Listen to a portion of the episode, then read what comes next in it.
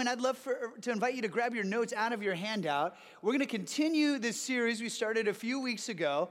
Last week, we had the privilege and honor of sitting under Pastor Gary Gonzalez teaching, and, and that was a beautiful, beautiful thing. Um, I, I, would say that uh, I, I, know the time change has uh, messed up many of you, and, and so that's fine. And I just want to make sure that you're gracious, you know, um, when the, the 12 o'clock crowd comes in, uh, just move over and let them, let them sit next to you as we started this series a couple weeks ago, we, we talked about how important it is not just to think about what our opinions are of God or what, you know, pontificate about our thoughts of God, but it's so helpful to see what God has to say about himself. And so we started this series recognizing that when God revealed himself and his nature to Moses at the burning bush, he did so. And, and, Moses said, Who shall I say is sending me? If the Israelites ask, Who shall I say is sending me? And God answered, Tell them, I am is sending you. This is my name forever. I am is sending you.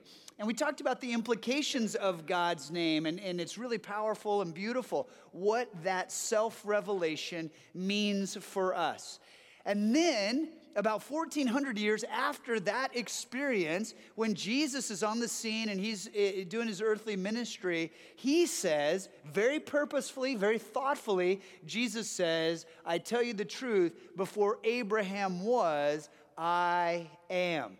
And, he, and, and, by saying this, he's actually linking himself up. He's saying, The Father and I are one. He actually says that phrase as well, just a little bit later. He's saying, I'm, I'm identifying myself with Father God. Um, if you've been around for a long time, it, this is a concept actually called Trinity, where our God is one God, but in three persons Father, Son, and Spirit. And, and Jesus is talking about that right here. Before Abraham was, I am. And so it's important for us to recognize that our transformation doesn't just happen when we sort of stare at our navel and think about how to improve and that kind of thing. Our transformation happens when we gaze at Jesus and we look at Jesus and we see, oh, what is it that Jesus has to say about himself? The first thing he's saying is, is the Father and I are one, right? I am God. I'm revealing myself to you as God in the flesh. And then we talked about a metaphor that he used i am the bread of life. We talked about how he, he is nourishment for us not simply you know bread that nourishes us for a day but this idea of nourishment for our souls unto eternity. Last week pastor gary talked about jesus is the light of the world and today what we're going to unpack is again jesus words about being a good shepherd as we jump into this, I, I, wonder if you had this experience when you were in high school. When I was a junior in high school at Mission Viejo High in, in Southern California, my guidance counselor made me take what I assume was a sort of proficiency test. And I had to answer, you know, several, uh, you know, hundred questions or something about likes and dislikes and abilities and that kind of thing. And then they were going to put it together in such a way that it would help me find a pathway for my life, right? Some kind of profession that I might flourish in. Just by show of hands, how many of you had to take some similar test to that? Uh, yeah, so, so several hands up. So, yeah, it's one of those deals. Well, I remember the guidance counselor calls me in to go over the results of the test, and she says, Congratulations, Mr. Howerton. You are perfectly suited to be a bus driver. and at the time, I was like, sweet, I can do that, right? Like, that makes sense to me. And, and I will confess to you that, that I've been in ministry now for 26 years, and there have been seasons where I'm like, bus driving sounds good right now. so maybe that'll be my second act or something. But I, will just tell you, it's, it's, one of those things, right, where you, you get in and, and they say, okay, hey, we've, we've boiled it down. This is a good path for you. You know what? I don't think I ever heard any of my buddies say after they came out of that counseling meeting was, you know what? They said that I was perfectly suited to be a shepherd right? It just it, it it doesn't like that's not a part of what people think about. And if somebody said that about you, would you think it's a good thing or not such good? Like, ah, a shepherd, really? Jesus, he says it is a good thing. And not only does he say it's a good thing, he says, I am a good shepherd. He, he owns that title, right? That mantle he chooses for himself. Now, I want you to know that the Bible actually, in many places, talks about Jesus as the Good Shepherd. I put two on the top of your outline Hebrews 13 20. Now may the God of peace, who brought up from the dead our Lord Jesus, the great shepherd of the sheep. You might want to circle the great shepherd. And then that next verse on your outline, 1 Peter 5 4. And when the great shepherd, again, you could circle that phrase, the great shepherd appears, you will receive a crown of never ending glory and honor. These are just beautiful truths, but there are other forms or other places in Scripture that inform us about what Jesus is going to talk about in this passage that we'll look at. In John chapter 10, there is a metaphor that Jesus unpacks for us when he talks about himself as the good shepherd. So let's jump in. We'll start in verse 4. He, Jesus is speaking, he's speaking about himself. He says, After he has gathered his own flock, he walks ahead of them, and they follow him because they know his voice. They won't follow a stranger, they will run from him because they don't know his voice. And so I want you to think about that for a moment. He's talking about eh, being a good shepherd. He's talking about knowing his sheep, and, and his sheep know him, and they know his voice. Think about how cool that is that we have the ability to, to hear and then to begin to recognize consistently a specific voice. See, this is that quality that allows for an athlete to be able to, even in the midst of a crowded stadium, to be able to listen to his coach's voice and to hone in on what the coach is saying. Or maybe you're a parent and this is the ability you have that even though you're at a crowded playground, you can hear the cry of your son and daughter. You can pick out their voice in a crowd.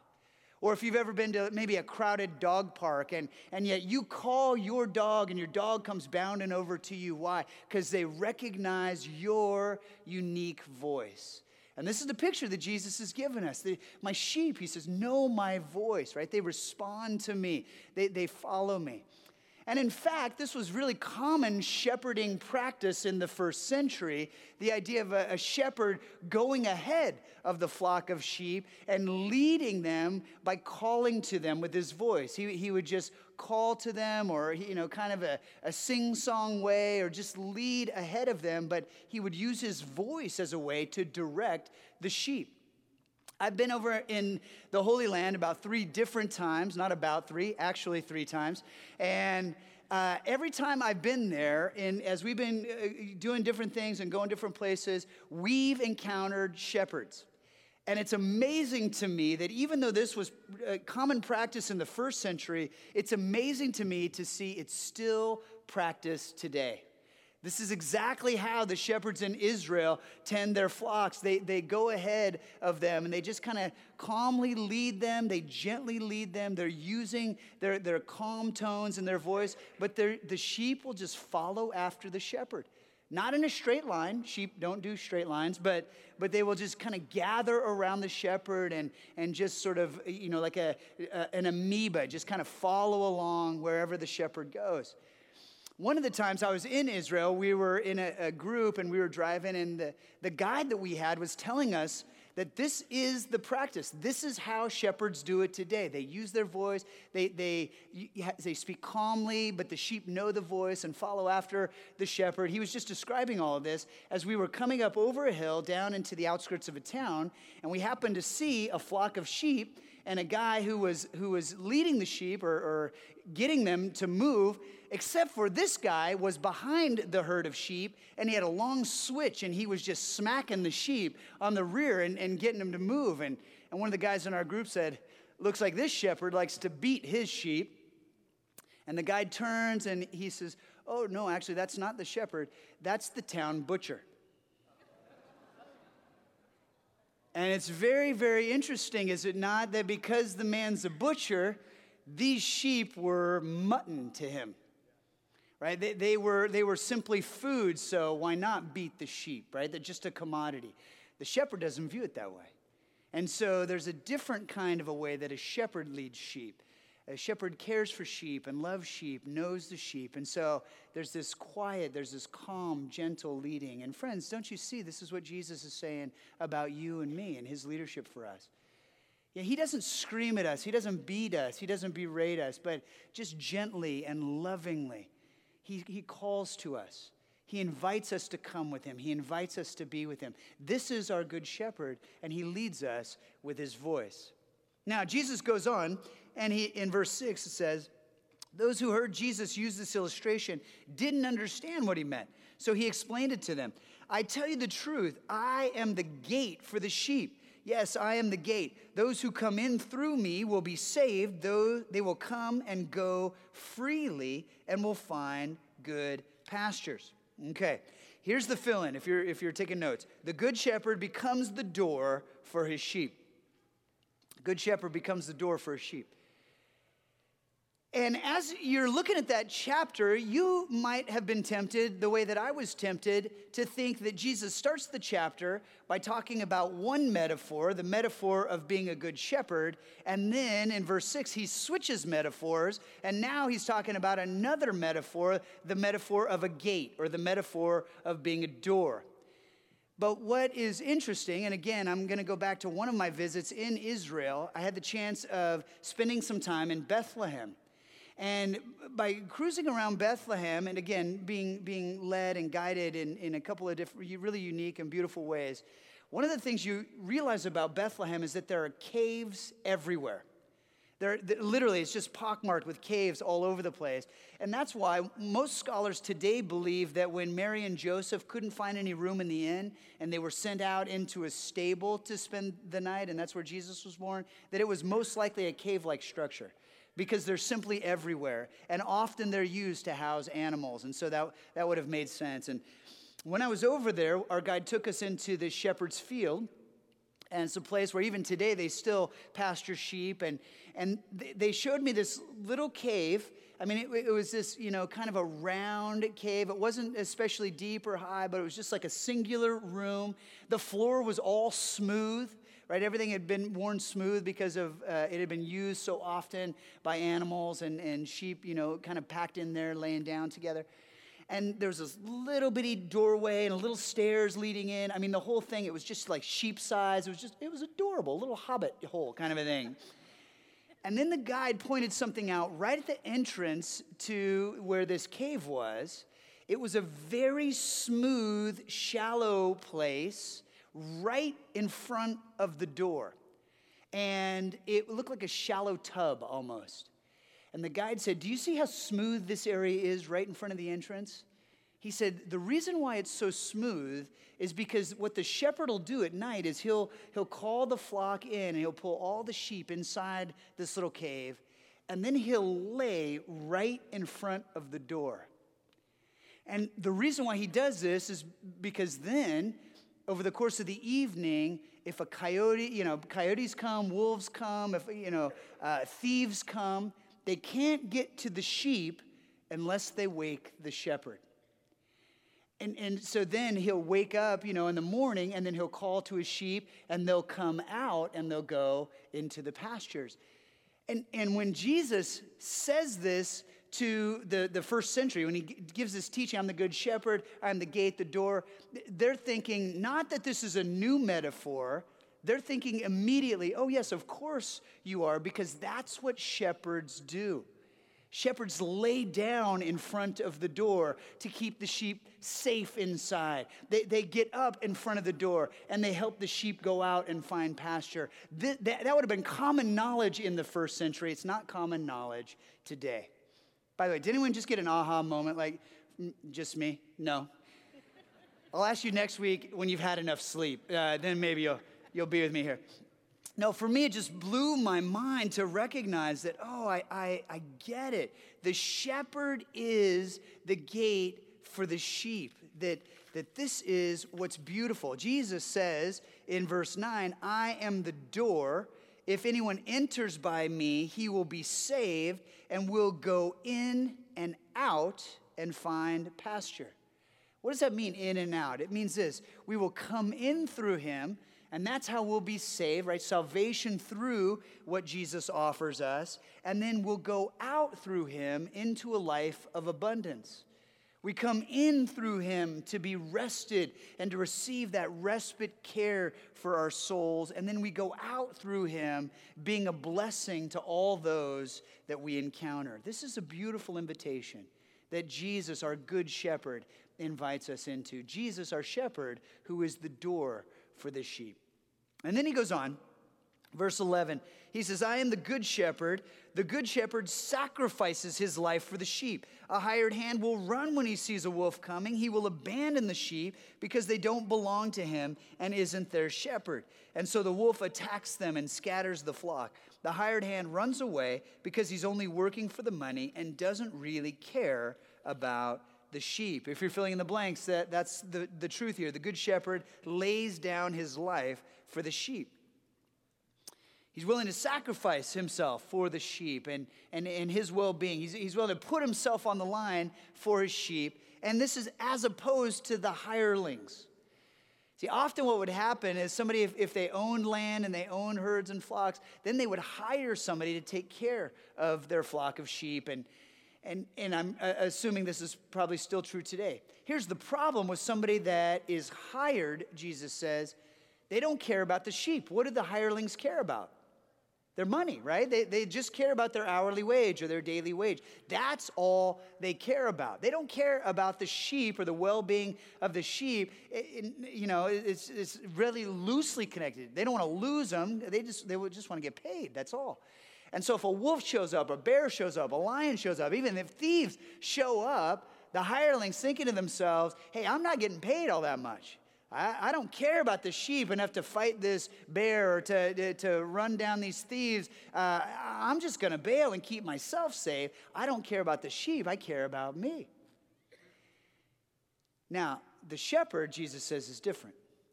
And I want you to think for a second about what you might know of King David. Before he was King David, he was Shepherd David. And Shepherd David was in charge of taking care of his father's sheep. And when there was a predator that was coming toward the sheep, when there was a, you know, a lion or a bear that attacked the sheep, what did David do?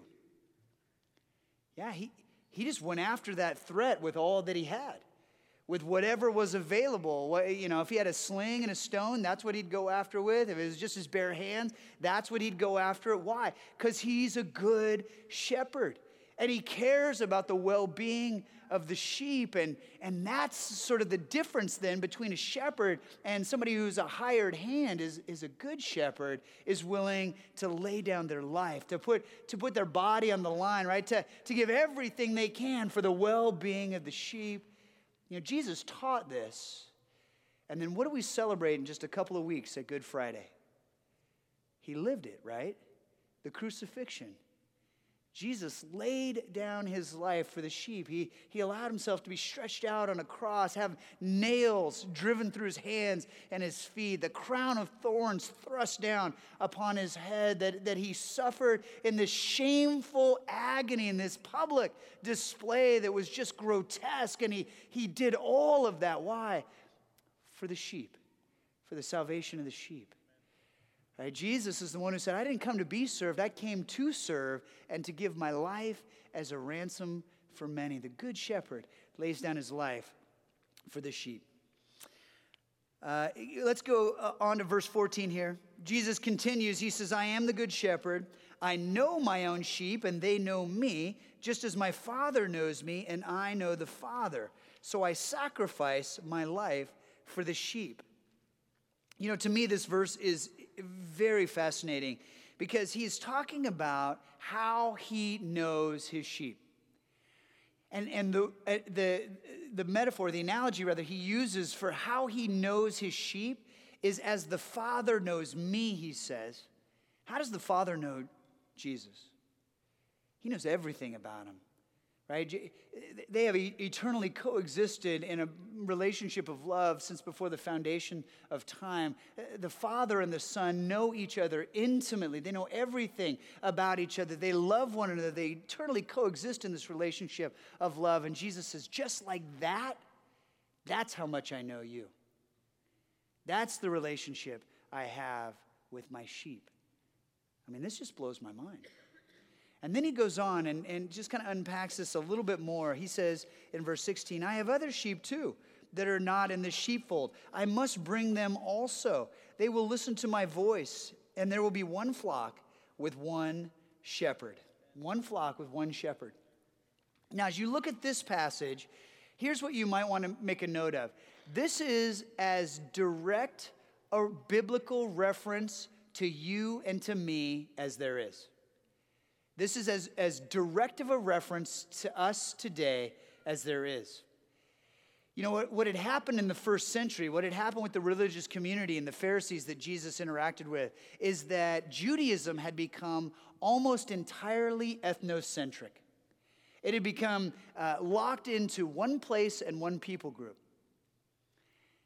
And, and the Pharisees and the teachers, the religious leaders, they had forgotten that the original promise that came from God to Abraham was that Abraham would be blessed, but that through him, all of the world would be blessed. Do you guys remember this? That every family on earth would be blessed through Abraham's obedience, that God would pour a blessing out on Father Abraham and it would spill over into every tongue, every tribe, every nation, through all ages unto eternity. Amen. That there's this beautiful, profound, everyone's included in this blessing, but the Pharisees had forgotten that in the first century. It had become very locked into their people and their place. They even forgot about Jonah. Do you remember when, when God called Jonah and he sent Jonah to the Ninevites, this other people, this other tribe, this other country? And they, he was supposed to go and proclaim God to them, and, and he didn't want to because he also was locked into that ethnocentric view, that small, narrow tribal view. And so he tried to run from God. And do you remember God said, No, you're going to obey me in this, right? You can obey me. I'm going to send you there myself through the esophagus of a fish. And so he gets there and he does it. And, and the Ninevites are now, uh, you know, they repent. And there's, there's this reality that God's call isn't only for one tribe, it's not only for one people. His love is not limited to any geographic scope, but it's for all people, all places, and by the way, throughout all ages. So I believe that when Jesus is talking about, I got these sheep and these other pens and these other sheepfolds, he's talking about in these other countries. He's talking about in these other generations, in these other continents. He's talking about in these other millennium. He's talking about you and he's talking about me. Can I get an amen? Are you guys with me in this today? Yeah, this is a beautiful, beautiful truth. And I love how it ends one flock, one shepherd. One flock, one shepherd. By the way, you'll notice in your handout, we're inviting you to a thing called Continuing the Conversation, Beloved Community. And I would love for you to maybe consider joining us this Wednesday as we, as we go through this process. Uh, one of our elders, James Whitfield, and myself, uh, uh, Pastors Pat and Josh, are joining together to, to try to build this thing called Beloved Community because honestly, this almost is like a self evident truth that I'm, I'm, saying right now. It seems today like our culture is so divided. It, is, it is so just rife with division. And it's almost like we're, we're all terrified to find out that somebody believes something slightly different than we do, or somebody holds a position slightly different than ours. And, and as soon as we find out that somebody has just a differing opinion on this, just then instantly we demonize that person, or we're demonized. And, and it's just this divisive kind of a place that we live today. That's not what Jesus had in mind. What did he have in mind? One flock, one shepherd. That's what he has in mind. And so I really do want to invite you to come and join us in this. It's, it's not at all about changing somebody's perspective on politics or changing someone's mind on something, but it's entirely about changing our hearts. How do we interact with people with whom we disagree? How do we uh, honor them and dignify them and, and listen to them in a way that, that is not building divisiveness, but rather providing the space for unity? So I'd love to have you come and join us in that. Uh, that's on Wednesday night. What I want you to see in all of this is Jesus is talking about one flock, one shepherd. He has you and me in mind, right? That we are all a part of this global, this historic reality of God's love that, that wraps in all of these different people groups and ethnicities and, and throughout all generations. Amen. Okay. Now, there's one last implication from this passage that we haven't kind of overly drawn out. So I want to make this super clear. I don't think it'll blow any of you away. But whenever you look at Jesus and you hear Jesus talk about his identity, there's always a, a reflective part for you and for me. In other words, if Jesus is the good shepherd, that means we are the, yeah, sheep. Sheep. It wasn't a trick question. You guys did good. That's great. We're the sheep. So you can go ahead and fill that in. We are sheep who need the good shepherd. And again, the Bible speaks to this in many places, so this is not brand new that Jesus brings this out. Psalm 95 7 says, For he is our God, and we are the people of his pasture, the sheep of his hand. You know, when I really kind of am confronted with this reality that I'm a sheep, I always respond like, why sheep? Why not like a cheetah or, uh, you know, a peregrine falcon or even a liger, right? Like something with a little pizzazz and, you know, this, maybe strength or maybe majesty or some beauty or, you know, I, I, I, why, why sheep? And, and then you sort of kind of get into it and you realize, oh, there's probably some really good reasons why we're identified as sheep, right? And, and the first is probably because, you know, sheep aren't the smartest mammals in the barnyard, right?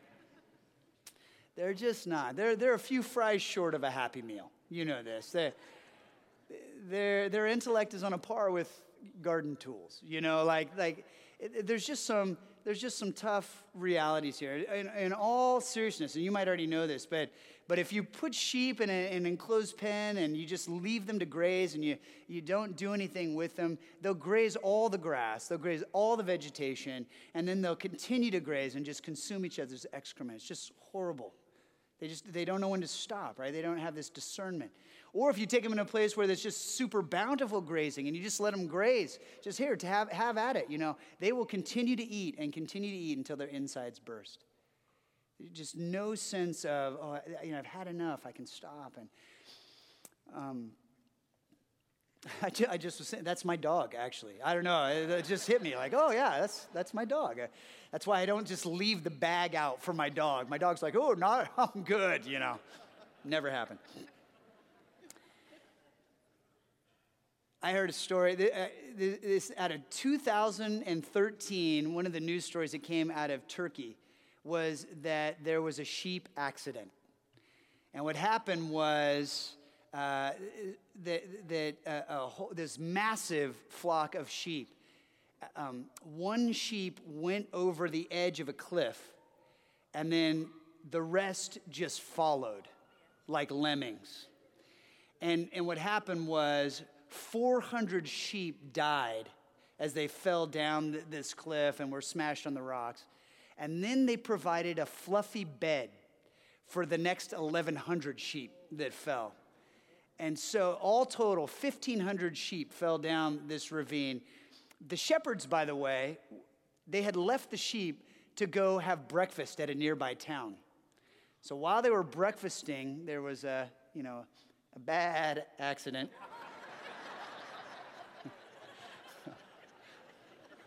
I'm, I'm s- Let's close in prayer, guys.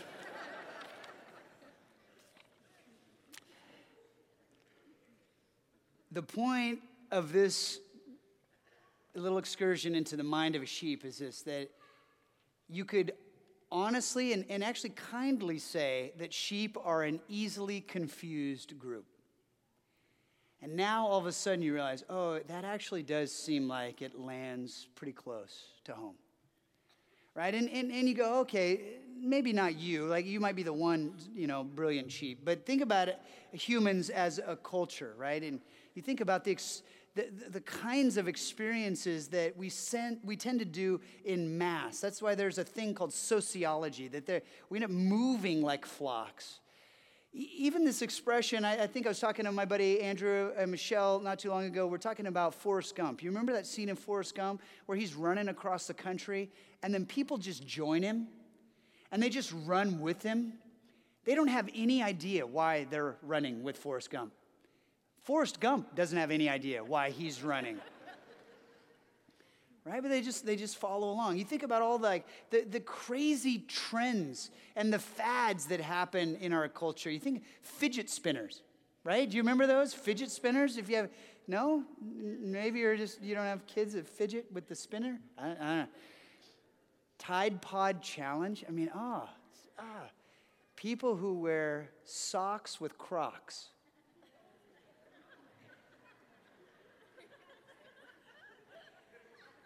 Like you recognize that, oh yeah, that we, we are a mess, right? We need a shepherd. We, we need a good shepherd. And, and, and that's true. That, like that, that is absolutely true. And, and Jesus is our good shepherd. He provides us wisdom. He provides us guidance. Just with us, he, he will help lead us. And, and if we're attentive to his voice, if we learn how to discern his voice, then we'll understand how he wants to lead us into life. See, Ephesians 4 14 says this Then we will no longer be infants, tossed back and forth by the waves, blown here and there by every wind of teaching and the cunning and craftiness of people in their deceitful scheming. Why? Because we have a shepherd. And we allow ourselves to listen to the voice of the shepherd. We allow ourselves to be led by our good shepherd. And the next reality about sheep is, is not just that they're easily confused, but it, they're prone to wander. They're prone to wander, right? The, the sheep are, they're always the ones that are kind of getting away from the, the flock and getting out, you know, getting their head caught in the stairwell banister or something like that. They just, they just kind of move away from where safety and provision is. And, there's that old hymn, you might know it. It says, Prone to wander, Lord, I fear it. Prone to leave the Lord I love. And it's true. Even when He has brought us into green pastures beside still waters, even when He provides us abundance, when He provides us blessing, when He provides us relationship and, and His goodness pours out over us, we are prone to wander. It's as if we think we know more than the shepherd. It's as if we think, oh, we know the way through the wilderness. You, you don't know. We do, and, and we wander. And it's in the midst of that reality that Jesus once again tells a story in Luke 15 about a shepherd who realizes that one of his sheep has wandered off. And so, what does he do? He makes sure the 99 are all together here, and then he goes and he hunts and he'll climb a mountain and he'll go through a bog and he'll go through a forest and, and he'll search high and low and he'll search day and night. And when he finally finds that sheep, puts it over his shoulders and he carries it back and he throws a party. Right? This is our good shepherd. So, yeah, we're prone to wander, but that's why Jesus comes as a good shepherd. Because as we wander, he pursues. And we don't deserve his pursuit, but we can receive his pursuit. We can allow ourselves to be caught up in him and be brought back to the fold. And the last thing about sheep is that sheep are utterly, or naturally rather, defenseless. They just don't have a defense mechanism. You know, it, it is kind of interesting if you think about different domesticated animals. If you release those domesticated animals into the wild, they have a fighting chance. I read an article once that talked about if humans were to disappear tomorrow, that on Tuesday next, wild packs of dogs would roam the earth. Right? They would just flourish instantly, uh, having cast off their human masters. That's a weird thought to have, I know. But they, they do just fine. Not the small ones, but the you know, middle ones. They do just fine. Sheep, if, if you release sheep into nature, you have provided nature a snack, right? They don't have anything. They, they can't run. They can't swim. They can't climb. They can't bark. They can't even hiss. Right? That, that's the state of things. And, and when you think about us without the work of our Good Shepherd, when you think about j- just on our own strength, against the powers and the principalities of this age. We need a shepherd. We need him, not just for guidance, not just for provision. We need him for protection and courage. We need his presence in our life so that we have a good defense against the spiritual attacks that come. Right? This is the reality. And, and so I just, I, know that we don't want to be the sheep, but we are. And yet, in the midst of this reality, Jesus comes to us as a good shepherd. We're confused, we're blown about by the wind, tossed back and forth by the waves, and Jesus, Jesus is there as our good shepherd to guide us. We wander from the love and the grace and the provision of the Lord, thinking we know a better way. And Jesus comes with his presence, and he finds us, and he brings us back to himself. We're defenseless against the powers and the principalities of this age without a good shepherd. And in the midst of this reality, Jesus comes to us, offering himself as a good shepherd, the good shepherd who lays down his life so his sheep can live in victory, so his sheep can live in abundance, so his sheep can live for eternity. And so, even though I know we don't want to be sheep, I think maybe a good and humble place for us to be is to declare that we are and that we need a good shepherd. We need Jesus to be a good shepherd. So, right now, um, what I want you to do, the first thing I want you to do is I want you to think about your life for a moment. Where is it that you need his shepherding the most? Where do you need Jesus to meet you and to shepherd you? Is it through guidance, discernment, listening to his voice and following? Is it in provision that you need the good shepherd to lead you into a pasture that's rife with, with you know, grass? Or maybe it's protection. You just need him to protect your heart today. You need to know that he has you, that he's holding you, he's got your back. See, I don't know where it is that you need his shepherding the most, but I think it's a very healthy, humble place for us to be, to declare that we need him to be our shepherd. So, right now, I'd like for you to stand up with me, and we're going we're to read one verse of scripture together. This is from Psalm 23. It's the first verse of Psalm 23. And I'd love for us to read this together. And this is kind of a declaration that we're declaring that we're sheep and that we need our shepherd. And then we'll go into prayer and then we'll just praise him. Okay? So the, the scripture should be on the screen. Let's read it together. The Lord is my shepherd, I lack nothing. Let's pray. Jesus, we recognize that you're our shepherd. And when we think about what motivates you, we know that what motivates you, and this is all through Scripture, it's your love for us your amazing love, your boundless love, your love without limits, your love, which in so many ways we recognize that we don't deserve, and yet you pour it out on us again and again and again. It's what motivates all of your pursuit of us, and we are so thankful for that. But together, Lord Jesus, you have, you have been present with us, and you have seen that your church, we confess that we are your sheep that we need you as our shepherd. As we've thought about where it is that we need you most, Lord Jesus, I know you know each heart. You see each one of us. You know everything about our lives. And so, right now, my prayer is that you would meet us in our deep need.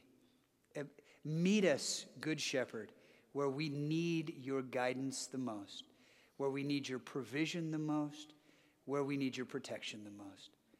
We love you, Jesus. We are thankful to be under your watchful care today. We pray this in your name. Amen.